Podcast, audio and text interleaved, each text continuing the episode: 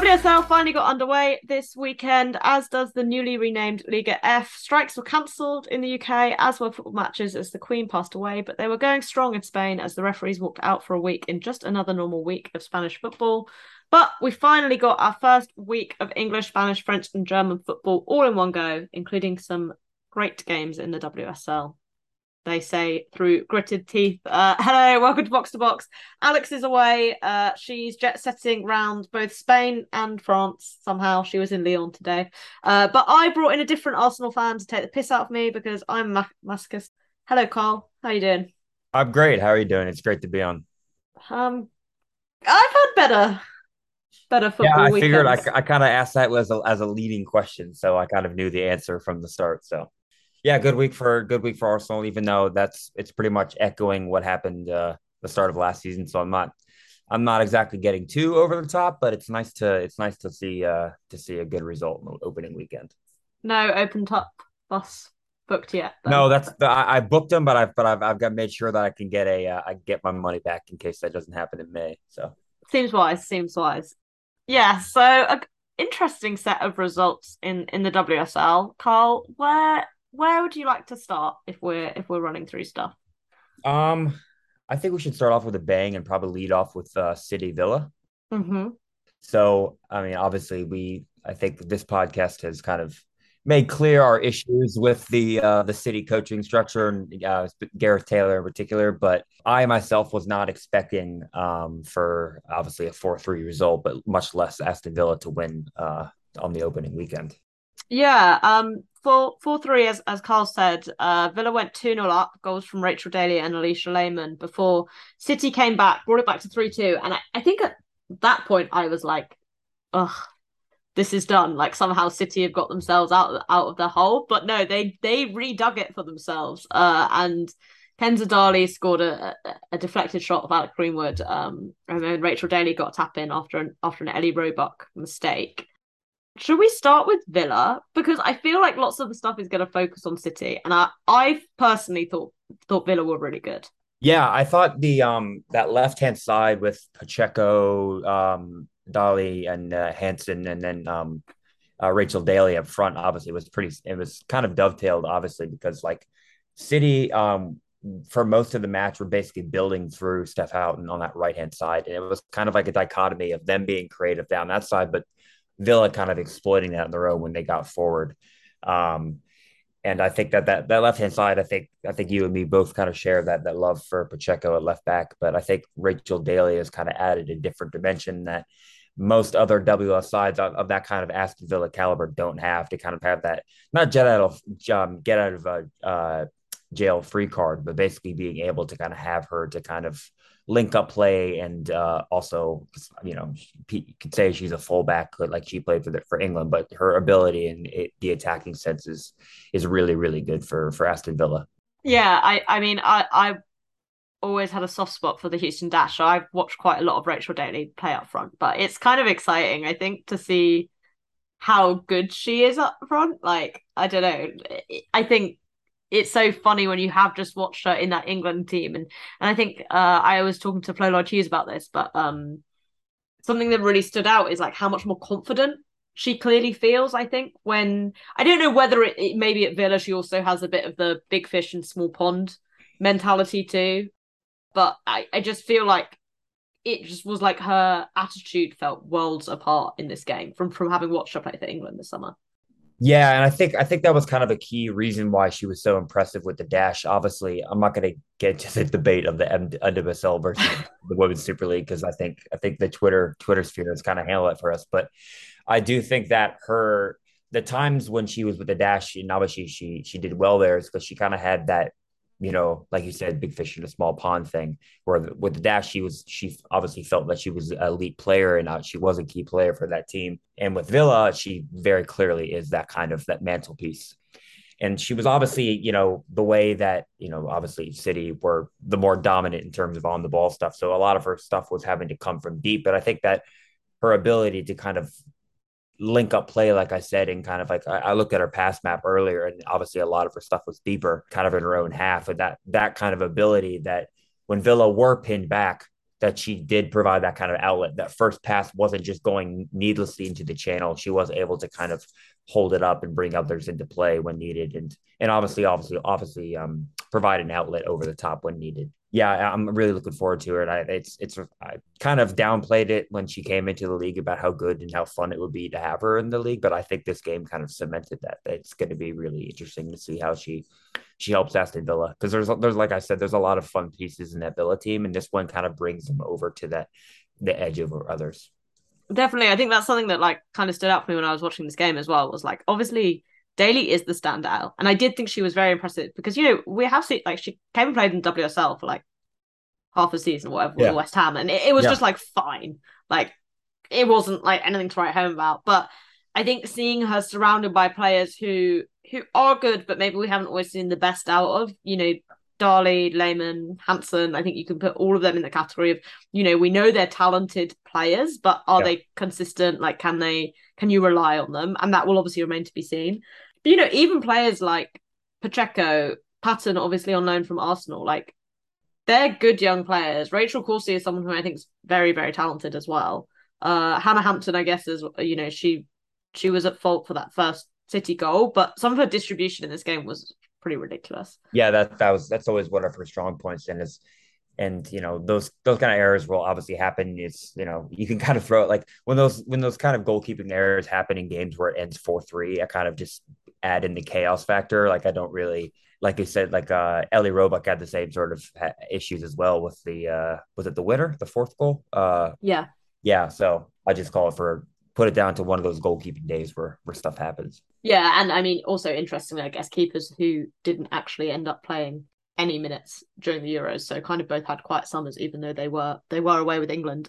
But I think, not to take away from Villa after we just spent 5 minutes picking them up, which I think they deserve, I think one of the reasons Villa looks impressive is because City were incredibly easy to read and incredibly easy to have this pressing structure, which it didn't take very long to bear fruit, right, with that first goal. Yeah, and speaking to a bunch of people throughout, you know, women's football or analysts or whatever, like that's the one thing is like, while it's kind of like a weird thing, like you obviously, City are obviously very extremely talented, regardless of whatever we've said previously, but like they have such clear sort of mechanisms of how they build. So it's very easy for you to actually identify, you know, what they're going to do in terms of build up. You know, Steph Houghton's going to be involved. They're going to build up play through that. So while we'll get to them later, obviously, it's kind of their detriment. Chelsea kind of had the element of like they just have really talented players who they can kind of create chaos in up front.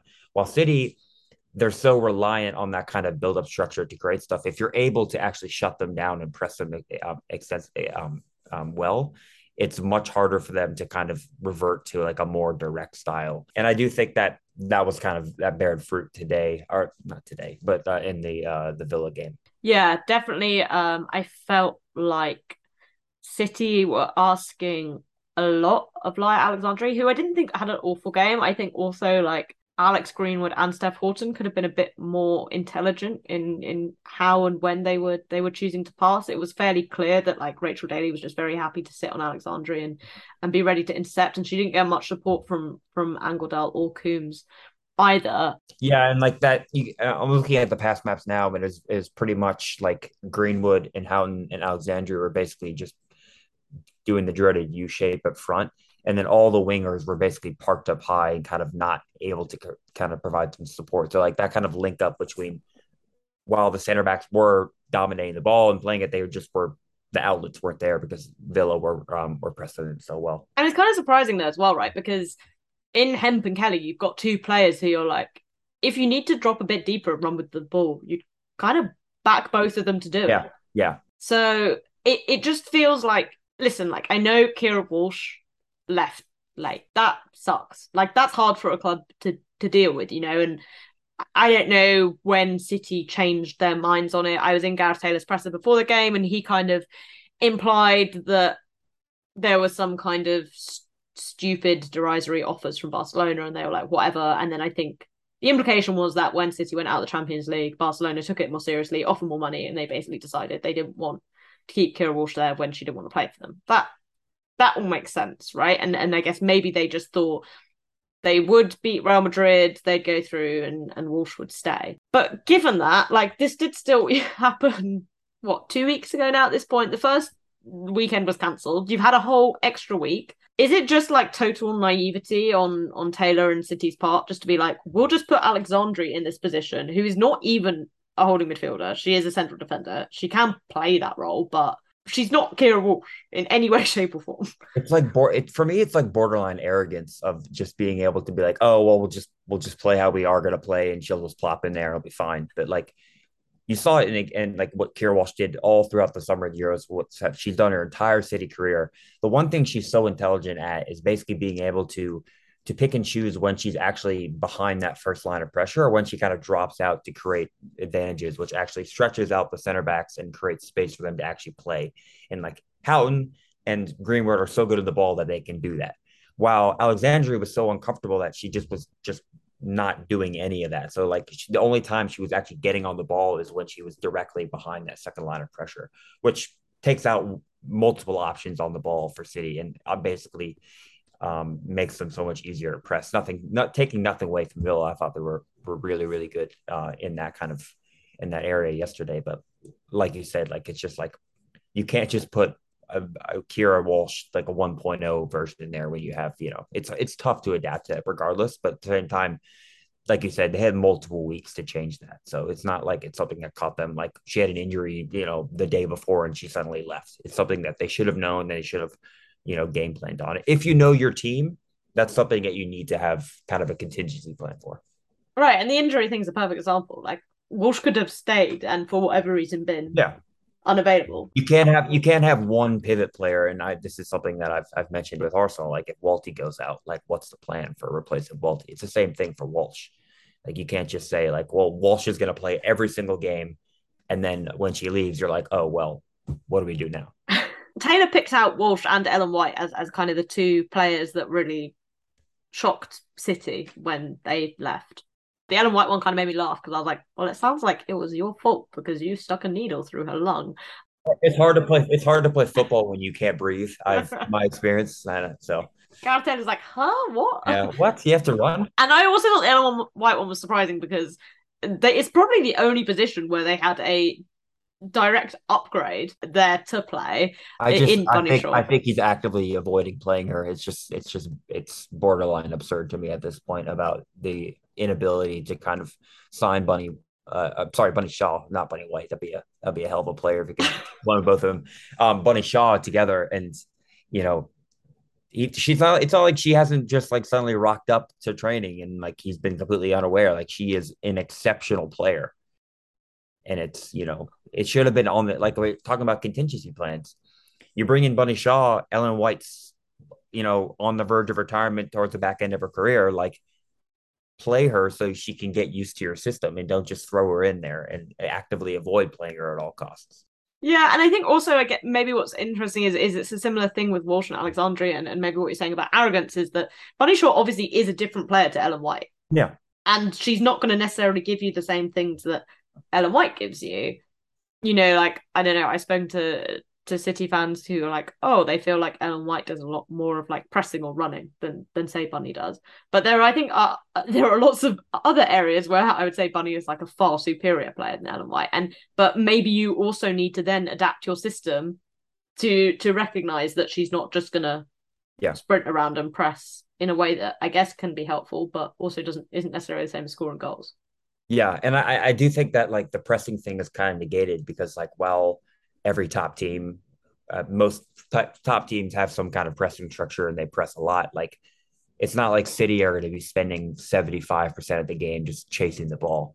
Mm-hmm. So I think that, like, you know, you can coach in the sort of basic pressing triggers into Bunny Shaw. She suddenly doesn't understand how to press all of a sudden. Like, if you think that, like, you can basically teach her how to press in a way which is beneficial for you while also adding in her attacking strengths. It's not like some kind of like non-negotiable thing where if City don't press, they're somehow not going to be the same team because, and the other thing as well is like, you know, how does that kind of change the role of the wingers? Because if Ellen White's occupying players, it allows the wingers to get inside. It's like that. So that might be something that Gareth Taylor's thinking, but I just think that, you know, Bunny Shaw's ability is just you know, it negates, like you can take the rough with the smooth in that, if there is something like that, which I don't agree with. So yeah, and I mean, also, I just think her goal scoring threat is ridiculous. As soon as Bunny Shaw was taken off for Dana Castellanos, I was like, City don't score again. It's the one thing that people like talk to me about, like what's like the most underrated thing that you look for when you're scouting, like for data for strikers. And like the one thing is like people miss out that like, if I'm looking for a forward, I want to see someone who scores goals. Like people are looking at all these other intangibles, like other stuff, like other metrics. I'm like, well, do they score goals? Like that's honestly like the number one thing. And that's like it's as basic as that. You know, if they shoot a lot, if they get touches in the box, and they score goals. If they do all those things, I can work with that. And that's what, you know, Bunny Shaw's done. So City head to Chelsea next weekend, who, spoiler alert, also didn't have a very good start to the season. What do you think? Okay, if you were in charge, Gareth Taylor's sacked in the morning, Carl Carpenter's brought in, you've got 5 days to do something to City before they head to King's Meadow. What are you doing? What I would do is I would add in, this is obviously something that like I think they've been coaching for a while, but I would kind of add in the ability to just, you know, when and where it's appropriate to play direct. And I would play up direct to Bunny Shaw, just because I think that if Chelsea are one of the most, like they can switch through three various pressing structures in like the first 10 minutes of the match. And I think if you're so intent on basically just playing through the center and you don't have your pivot player, because that's something that you seemingly just completely avoided picking out on, you know, sometimes the best thing to do is play over the top, play over the press, and play into the channels. And that's one thing that is pretty evident with most teams which play a back three, which I don't think Chelsea will suddenly switch to a back four all of a sudden, despite the loss, is that one thing that you can exploit. If you can play those good balls into the areas around the center backs out wide, I think that's one thing that you can do. Like, it's obviously like, it's not like a home run thing against Chelsea, because Chelsea are obviously a great team, but just adding that kind of variation. So you're bypassing that pressing structure and adding a little bit more chaos and second balls to your match. Obviously not playing direct. Like I'm not asking you to completely just pump the ball every single time you get it, but when there is opportunities to play direct. Because Bunny Shaw is a formidable, you know, athlete, as well as just an extremely technical player as well. So that's what I would do. Yeah. And I can't remember if it was the second or third City goal, but it comes from just smashing the ball up to Chloe Kelly beyond Pacheco, and she cuts it across. And it's like, it's not just Bunny Shaw. Like you could smash it up to him. Or Kelly as well. Yeah, I agree. And also, if I was playing Chelsea, I would say those gaps between the centre-backs and the wing-backs are exactly where you would look to hurt us. But let's talk about Chelsea, which I've now talked about so much that I'm kind of over it a little bit. I'm not over it. I'm loving it. Yeah.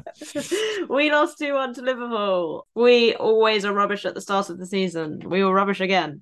We went 1-0 up after 3 minutes and then managed to concede 2 penalties in the 67th and 87th minute. Yeah, looking at the XG of this game is honestly hilarious, because it's basically all the XG is inflated because of penalty. So it's just like it doesn't tell the whole story. You look at it and it's the it's just, I think it's so Liverpool had 2.7 while Chelsea had 1.66, and obviously Chelsea's inflated by the pen in the first, which is 0.75, and then Liverpool is, so basically all of their XG is from the penalties. They went through a span of 60 minutes without actually getting a shot on goal, Liverpool, which is interesting when the final score is 2-1. But I honestly can't quite figure out how I feel about this game, because to me the first penalty is like, whatever, you can argue whether it was or wasn't a penalty, like it doesn't really bother me. I think clearly it's kind of a bit of a freak situation. Second penalty is more concerning to me, but also you're pushing to find a winner and it's the 87th minute. Yeah. And yeah, realistically, Liverpool created like absolutely nothing. I think the thing that's more concerning to me is that Chelsea created absolutely nothing. Yes. And I think that while we were talking during the match about how impressive players like Lauren James were on the ball in the wing back areas, like it was very clear that the ball was going to go to those wingback areas, which made, we kind of talked about it with City and Villa pressing them, basically. Villa were basically able to just negate the kind of the double pivot of Sophie Ingle and Cuthbert in the middle, and just basically bait all those passes into the wide areas. Because while obviously there were times where Lauren James would just really like get out of pressure because she's, you know, an incredible talent. Like if you're constantly trying to rely on those kind of individual moments of quality in wide areas to break down a pressing structure, it's not going to come off every single time. Like the opposition are just too good to kind of rely on that.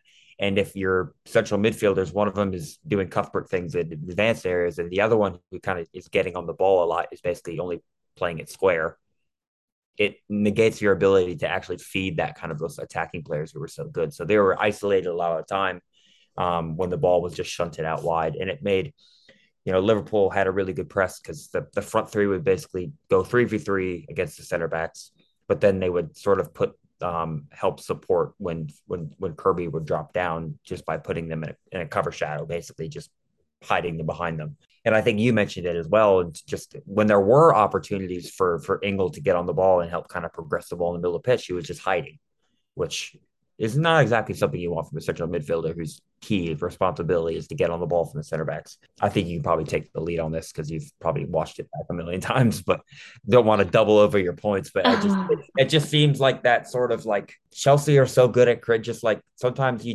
have a linebacker up front, American football linebacker with Sam Kerr just able to do that. And like we saw it when Arsenal, when they would press them in the FA Cup final, they would just put the ball up to Kerr.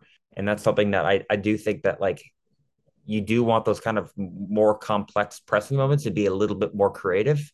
But in those games where Ingle's not getting on the ball, Cuthbert can't get on the ball, you can't find those central players. Sometimes you just have to kind of play what the game's giving you and rely on that. And right. And we basically did do that, right? Like, because if Kerr's second goal counts, which is, I mean, if you're going with an NFL reference, Frank Kirby just like quarterbacking the fuck out of it and just like smashing the ball long for Kerr to volley. Another L for the WSL's lack of technology on all fronts, but you know. Yeah, I mean, like I was pissed off because it was a good goal. Like I wasn't pissed off because it was wrongly called offside. It's just, you know, when Sadio say things like spiritually onside, because like that's how I just felt some goals. And the worst is they don't show up in any of the data because they technically didn't. Yeah, I know. But yeah, on the Ingle thing, like it's something that's frustrated me for a long time, and I think that's part of the reason that. Maybe Erin, aside from the fact that we can't sign a holding midfielder, but that Erin's been kind of moulded for this role, is that she is a brave player. She's going to turn and go. She's going to like carry the ball. She's technically better, I think, than Sophie Ingle as well. And, you know, I think if you're playing a three at the back, you shouldn't really need like the defensive cover that I'm not even sure Sophie Ingle is actually physically capable of providing anymore. Yeah. But then what I think annoyed me or surprised me is that Pernilla Harder pulls out in the warm-up. Fine. Erin Cuthbert was obviously supposed to start as a six. She's like played there all preseason. There are so many other options you can bring in other than Ingle and then pushing Erin Cuthbert up. And as a result, I had no idea what Erin Cuthbert was like invisible for most of that match to me. And I've watched it twice. Yeah, I didn't actually know she was playing until about the 15th minute. I thought there was some kind of complex sub when Pernilla Harder went out. I thought that she had got pulled out as well. So, and that's, you know, it's not ideal when you're basically playing with 10 and you've watched the game back for 180 minutes and you just don't notice the player, like for good or bad. Yeah, I think that's just the kind of thing that I didn't really understand. And I think also the thing is look, Emma Hayes likes to innovate, and the reason she's still at the top of the game with Chelsea after 10 years is because she is always changing stuff up. And it's like you said, it makes the team unpredictable.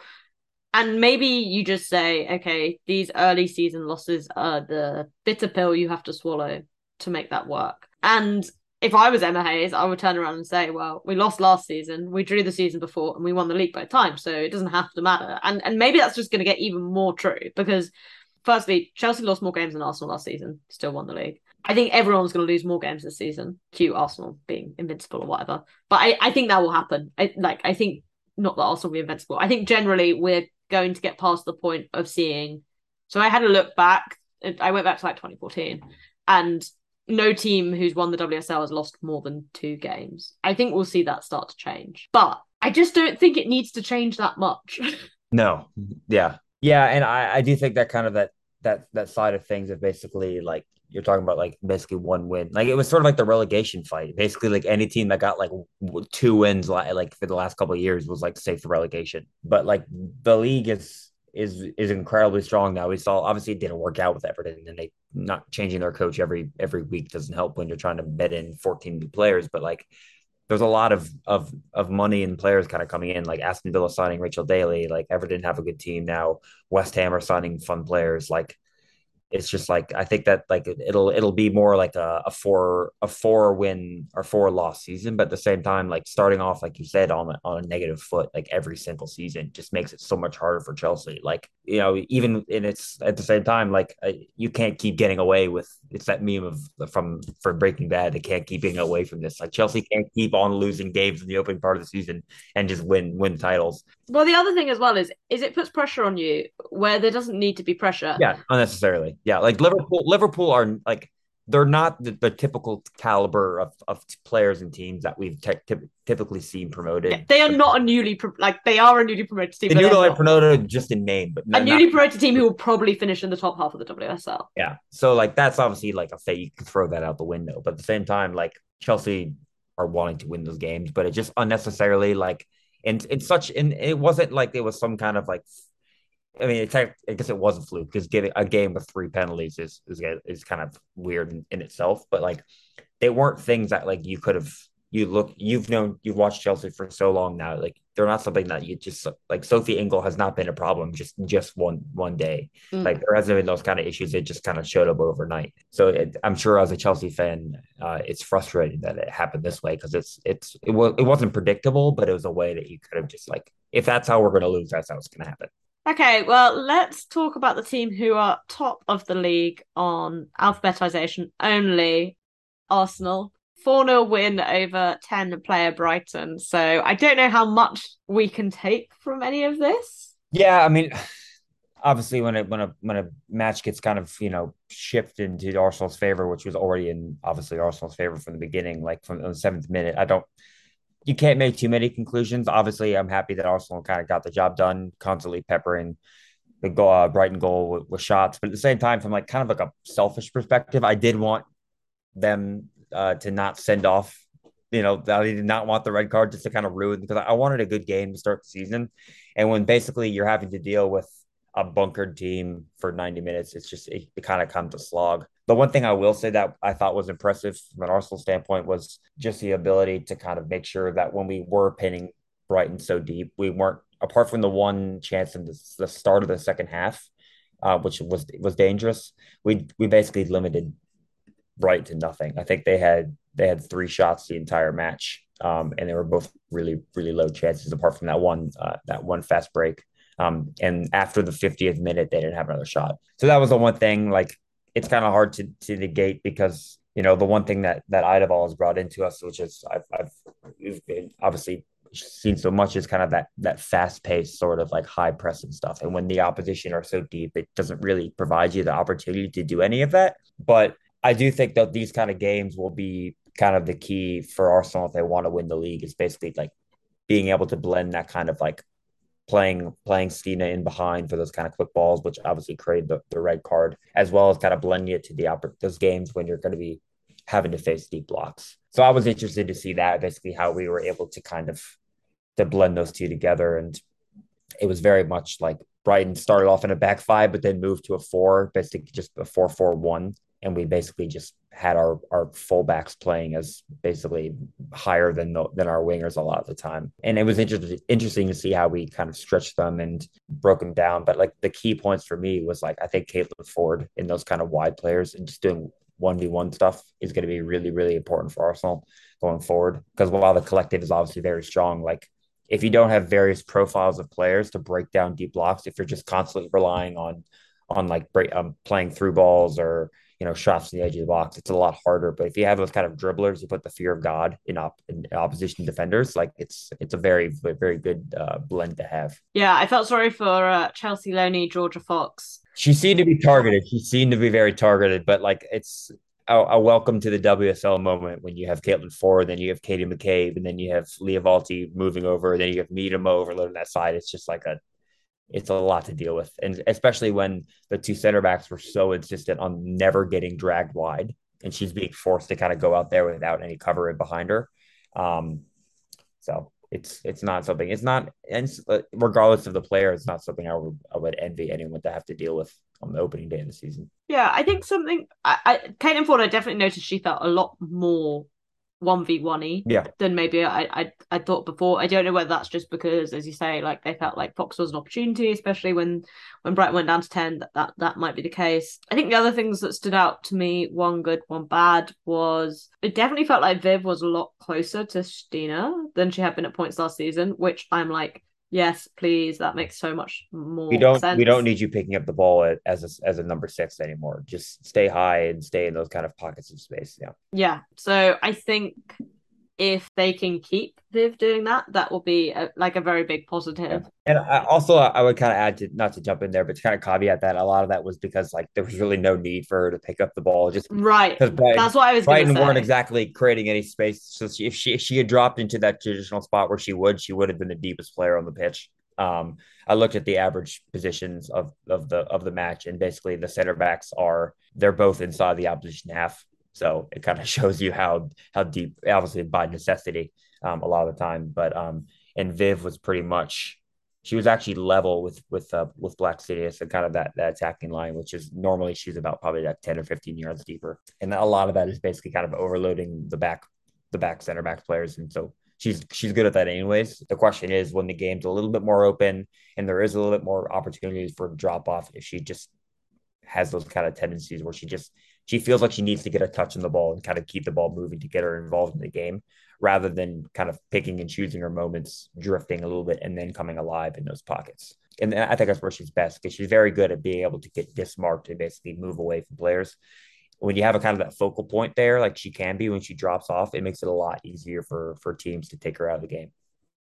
Right. And I think it's funny because I feel like, because she's so talented, this isn't really a word that gets associated with her, but I feel like it's the thing I'm looking for most from her, but like is discipline. Yeah. Like, and that recognition that, yeah, sometimes it's shit and you might not have the ball, but like you just kind of need to keep doing what you're doing and not actually take yourself out of the game. And so it'll be interesting to see, you know, whether that is something that she's twigged, Jonas has twigged and kind of laid down the letter of the law, because sometimes I feel like Viv in these teams is starting to run the show herself, RIP Mark Parsons. So I think that would be a big thing for Arsenal to like make sure happens this season. I guess the other like negative thing, but again, kind of pointless because Brighton had 10 players, they were never going to like probably do anything, but was the kind of space that Katie McKay was leaving in behind her. Yes. I don't know if that's just like... I think it's sort of a blend of like the tendency of like, she's not naturally a fullback, so she's probably, I mean, even though she did play there for that entire the season where she was player of the season 2 years ago now. I've lost. Yeah. But a lot of that is like, it might be something to like Rafael be able to deal with for long term, but ideally you don't want your center back when you've pinned the deep back to basically have to deal with one long ball and be facing your own goal. So you kind of want that balances more. But like I said, like, sample size is important for me. And obviously it's like, you know, if it becomes a problem, we get scored on from it a couple times or even once, it'd be something I'll probably key on more. But yeah, I think a lot of that is just like a natural tendencies. Like you have the ball so much, you can just kind of like go rover and just kind of do what you want. Cause you know that because Brighton had one outlet player. And when you have Leah Williamson and Rafaela back, and then, you know, the weak side center back, obviously, or weak side fullback dropping down, like you can kind of be a little bit more go wild, I guess, on that side. Yeah. Yeah. Okay. So Arsenal will put a pin in and then see what they look like against some better teams. Ajax in the Champions League and then Spurs at the weekend. I think both of which could be interesting games, but I still don't know if they'll really be. Yeah. I'm absolutely dreading the Spurs game just because it's a North London derby, and, you know, those games are never fun regardless of how dominant, like even when Tottenham were just getting promoted and we beat them 7-0 or whatever, I was still absolutely dreading. I mean, I was essing my pants before the Brighton game. So you can tell kind of my mental state before any Arsenal game. A team you have beaten literally every time you ever had to play. There's always a first time for everything. So it could have been that game yesterday or on Friday. United Reading, I guess, was the other game that I know we both watched and I kind of wanted to touch on. I think, again, a game which kind of just felt like it got away from Reading, so maybe wasn't super interesting. 4-0 win for United, 2 goals from Maya Letitia, of all people, 1 from Leslie Russo and a penalty from Katie Zellum. The thing that stood out to me here was Onabatia and Lucia Garcia. Yes. They look good together. Yeah, that right-hand side, especially with Maya as a center back, was basically just creating all sorts of havoc down that right-hand side. And from a personal standpoint, I would have liked to seen Ona Batil at Barcelona, but obviously the Lucy Bronze thing happened just because I want good players out of teams I don't like. But that side, especially like that front three, basically, of Toon, Russo, and Garcia is, from a neutral standpoint, is going to be tons and tons of fun. Like, there's a lot of great attacking trios in the league this year. But I think that now that, like, obviously you have Russo's and Tooney, who are basically, you know, on such a high right now from the Euros, and you bring in, you know, Garcia as well. It's going to be a lot of fun. Like this United team is just, in general, it's just something I'm just like, regardless of my affiliations, is one that I really, really like to watch. Yeah, I think they are a fun team. And I think if Leah Golton could stay fit as well, that'd be really nice. It does make me laugh, though, that I feel like United last season had, like, no player I really rated at right wing, even though, like, Kirsty Hanson looked quite good for Villa. But now it feels like they've got three in Paris, Leon, and Lucia Garcia. But I guess that's the point of a signing players and giving yourself options. I think midfield-wise, I'm still not convinced Zellerman Ladd and maybe quite right, but there are other players in there for them to try out. I'd like to see Bilderberry to get more minutes, but it doesn't seem like Martin Gilder likes very much. I definitely think United will cause teams problems this season, definitely. Just to gauge your question, this is something that we talked about as well, but how much do you fear for Reading? Obviously, you know, opening day United is, but like a lot of people are tipping other teams to be kind of involved at the relegation scrap this year. And I think Reading, because obviously Kelly Chambers has done great stuff with basically no backing from anybody at Reading, and no Premier League money behind them as well. So they're kind of like, they've been kind of a consistent thing in the WSL for such a long time. But like, I think without that kind of money, and like the Reading owners basically just like constantly finishing mid-table, like this can't go on of them basically just like kind of like floundering along, kind of flapping along, keeping their head above water.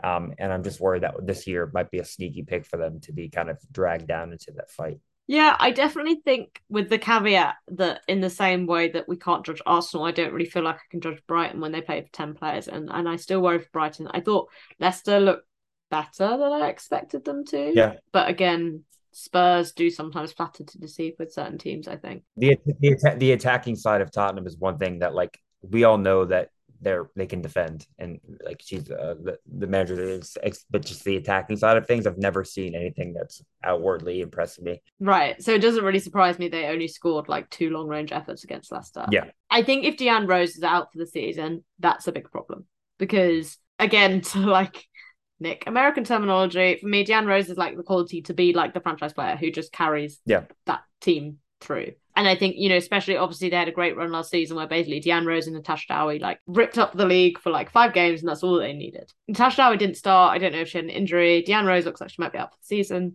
And then suddenly you're like, I don't know who scores or does anything. Charlie Welling's pissed me off massively in this game because she had the opportunity to equalise when it was 1-0 United and was appealing for a handball penalty instead, when the ball literally fell at her feet like about 10 centimetres away from the goal, which is just like pure idiocy. But yeah, I do think Reading and Leicester maybe are the two. I know people said West Ham. I think they look fine. They'll be fine. And Brighton, I actually still thought they had enough moments against Arsenal even that I was like... Yeah. The games did caveat a lot of the lack of kind of, but like those, there was a couple of times where they put together a couple sequences where they were able to kind of escape that pressure, even though we being Arsenal had them pinned deep. That I do think that like against teams which aren't Arsenal, like, you know, when they're basically playing the teams that they should be competing with, I do think they'll be able to kind of put together moments, and they've shown that throughout the past. So, and they'll hopefully they'll get their vintage win over Chelsea at some point. So we'll see. Almost certainly. We've got a 6:45 kickoff at the Crawley Car Leasing State, whatever it's called. Crypto Arena now, whatever it's. Yeah, exactly. Okay, cool. Let's quickly go to Spain. I know we both watched Barcelona this week in what was a surprisingly fun game against Tenerife, I think. A bit of a bizarre first half. It finished 2-0 to Barcelona, but it was 0-0 half time. They basically had none of their starting midfield from last season for the majority of this game. Aitana was suspended because she got a red card in the last game of last season. Patry went off after like 6 minutes, and they therefore kind of looked crap. But obviously Alexia's like out for the season. Yeah, I thought they looked pretty crap in that first half, but maybe that's just fine because Aitana and Patry will be back next week. Yeah, I think it's obviously it's opening weekend, so you can't really put too much in that. But it was the one thing that was kind of galling to me. It was like it wasn't something that was going to be a surprise to us, but like Lucy Bronze, Caroline Grant Hansen, that right hand side. I mean, looking at the average kind of position maps like that, the right hand side was just so shifty. I said it to you. This the right hand side of their actual on ball activity was so shifted to the right that basically Mapi, left center back, was basically hit the center circle because they were just absolutely trying to, and nothing in the midfield because that obviously a lot of that was Tenerife basically sitting in a really compact block. And I don't think that the right side were that great. They just were kind of playing amongst each other and doing not much. We weren't creating any kind of penetration to the middle or creating any chances. Yeah, it's quite clear to me that Lucy Bronze and CGH at some point are going to absolutely start destroying people, but it's not yet. No, it's not after week one of the season. And you know, the game opened up a little bit because of a freak goal or just got deflected in or pumped in on when the goalkeeper's out of position. And like that kind of forces Tenerife to open up a little bit. And then you saw a little bit more of the kind of the Barcelona that we know and love. But yeah, like I was just on from like a, well, I'm not English. I'm basically English now. Kind of that style of thing. It's like watching Lucy Bronze just instantly become like the kind of the go-to player for like building up that right-hand side was something that was really, really fun to see. Because like there was a lot of people looking at when she signed and being like, why did they sign Lucy Bronze? And it's like, well, it's pretty clear now that they signed her because she's outstanding. Right. And I guess this is another Man City thing, right? Like that maybe lots of people thought Lucy Bronze was past it, but maybe she just wasn't being played very well. Yeah. And like, we'll see, like if, and like, it's amazing that you look like we'll touch on it as well. Like the staying away now in Bayern Munich, I'm sure she's going to absolutely, because I think she stagnated in the league at least for the last couple of seasons. So seeing how she plays in Germany will be fun. Keira Walsh was good for City, but like you can see her just being elevated to another level when she has kind of players on that kind of that system will suit her. So yeah, Barcelona will be really, really good this year as well. And I do think that Real Madrid are stronger than a lot of people are giving them credit for. I think they have a really fun team. Like I talked about it with Manchester United, but I think Real Madrid have a really fun team as well and a really deep team as well, which I didn't have in the last couple of years. But I do think that obviously Barcelona will be pretty good. Although I'm sure Phil Neville is getting ready to write his op-ed since Jonathan Giraldes also seems like he wants to play Lucy Bronze in midfield. But I don't know if that was just like hilarity and because they've got no midfielders right now, whether that's actually going to be something we're going to see long term. But it would be interesting. She actually like contributed quite a lot when she got there. When she kind of just shows up out of nowhere and just like, oh, there's Lucy Bronze just picking up in the half space. So it's... if it works, then like I do think like it's just gonna be fun to see like how that kind of just like teams are able to or Barcelona are just able to have like if you're a fullback and you have Caroline Grant Hansen and Lucy Bronze on the overlap, like I would just fall over and cry, honestly. And that's why we are not fullbacks in Spain. Yeah, just a couple of other results in Spain. Real Madrid beat Valencia 2-0, Sociedad beat Villarreal 2-0, and Atletico Madrid beat Sevilla 3-1. So I guess all of the kind of contenders at the top winning at the start of the season. In Germany, a very good game to kick off a record in attendance in the Frauen Bundesliga and a 0-0 draw between Eintracht Frankfurt and Bayern Munich. Do we just hand the title to Wolfsburg now, Carl? I don't want to say yes because then we would lose a lot of listeners and they wouldn't want to care about the second half of the segment. But I do think it's Wolfsburg to lose again. Like it was probably always theirs to lose, right? Yeah, as well. I mean, I'm just from a very biased Austrian standpoint, I'm very happy that my backshot babes for Eintracht Frankfurt did so well against Bayern, but they are like Austria on seal. It's just that those three central players, Firesinger, Freigang, and Dunst are just, you know, I love them. But yeah, it's going to take a lot for Wolfsburg, a monumental slip up from Wolfsburg to kind of drop it from here, and they got stronger this summer as well. So it's just sort of like the rich get richer. You know, nil-nil, Frankfurt are no slouches, but if Bayern were going to be kind of the team that you'd look at and be like, okay, well, they have a shot for the title, you did want to see them pick up a result. Yeah, and you kind of touched on Wolfsburg strengthening. They beat Essen 4-0, goals from Alex Popp, Tobias Wasmuth, and 2 from Eva Payor. And I think that's like what feels so crazy is I'm like, you know, Payor's missed so much time through injury, and then you're suddenly like, oh, now she's back and scoring. It was like watching Germany at the Euros where they just would bring on 3 incredible players off the bench. It's the same with Wolfsburg. Like, they just like, you think of a player like, well, how can Wolfsburg change the game? And it's like, well, they'll just bring on this other incredible world-class talent off the bench. Yeah, they're going to be a lot in the Champions League, I think, this season. Quickly to France, then. PSG won 4-0, thanks to goals from Diani, Karchawi, and Grace Guilloro scoring twice. Thank you very much, PSG, for not selling us to her. Lyon beat Soyo 2-1. Lovely free kick from Lindsay Horan and a goal from Delphine Cascarino. The game I watched this week was Fleury versus Paris FC, which was a ridiculously hilarious game. I watched this before the Arsenal won. There is a player who plays for Fleury called Rosamund Kouassi, who I'd never heard of, but she's good. And apparently I should have heard of her already. She also hilariously got sent off with Leah Garak in a very feisty finish to the game. But Fleury were a lot of fun. I hadn't watched them before. I would recommend that to anyone looking for a fun team in France to follow. But Carl, I wanted to ask you a bit about the late transfer moves we've had in France. We've seen Buhadi go to PSG, Jackie Colonen go to PSG, much to Alex's sadness. And today, Vanessa Gilles to Lyon. One, how weird is it that France get a transfer window a week after everyone else? I don't really understand that. And two, do you see any of these signings particularly standing out? I mean, the Groningen one, I feel like whatever. I don't know. I'm not as hot on Groningen as some people are. Buhadi feels really strange to me for Lyon to sell her to PSG. It does seem like a weird move, but like I've stopped basically trying to make sense of goalkeeper transfers to France after Lydia Williams moved there. As much as I love Lydia Williams, like I don't really understand that move at all. So like I'll throw that up to just France being France. The Jackie Gruen thing, I do think it's more of a factor for Man United than it is for PSG, because I think Lyon are just, even with the addition of Jackie Gruen to the midfield, I don't think Lyon are going to be threatened at all in the league this year. Like, as much as I think PSG are fun, they have good players, like it's just like Lyon are just a machine.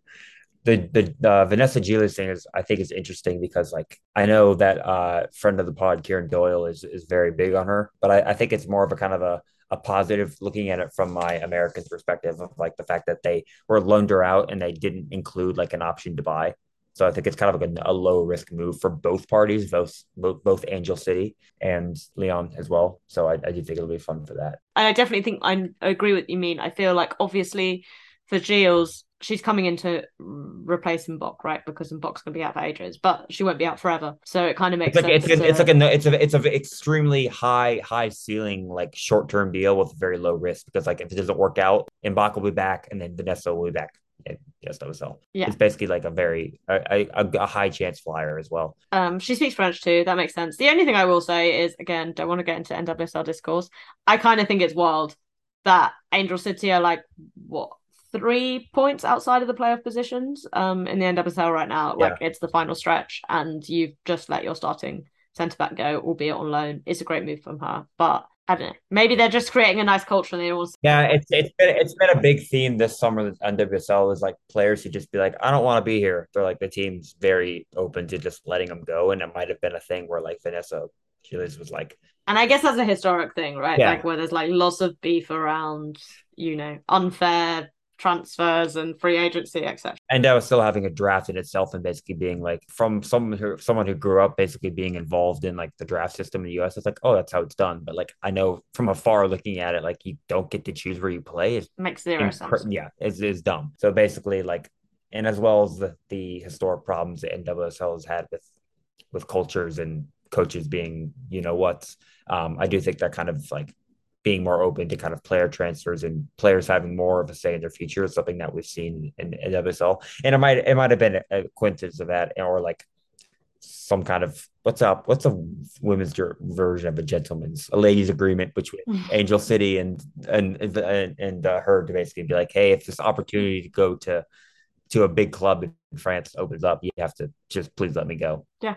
Oh, I'm excited for Jules. I think she's a fun player, and I'm excited to see her play at a high level. Yeah, I could say Leon's a higher level. Yeah, I think Leon's a higher level than pretty much anyone. So considering that's good. I mean, they are the winners of the Champions League. Okay, fantastic. Carl, thank you so much for filling in for Alex. You are actually much nicer than she probably would have been. So you can come again. Oh, well, thank you. I'll hopefully Alex doesn't hear this. So the podcast is now canceled from here on out because of indecision. So. But it's great to be on. It's great to talk football as always. Amazing. Thank you so much. Thank you everyone for listening. Alex and I should be back on Thursday to hopefully chat some Champions League if I can track her down from wherever she is in Madrid. Until then, see you guys soon.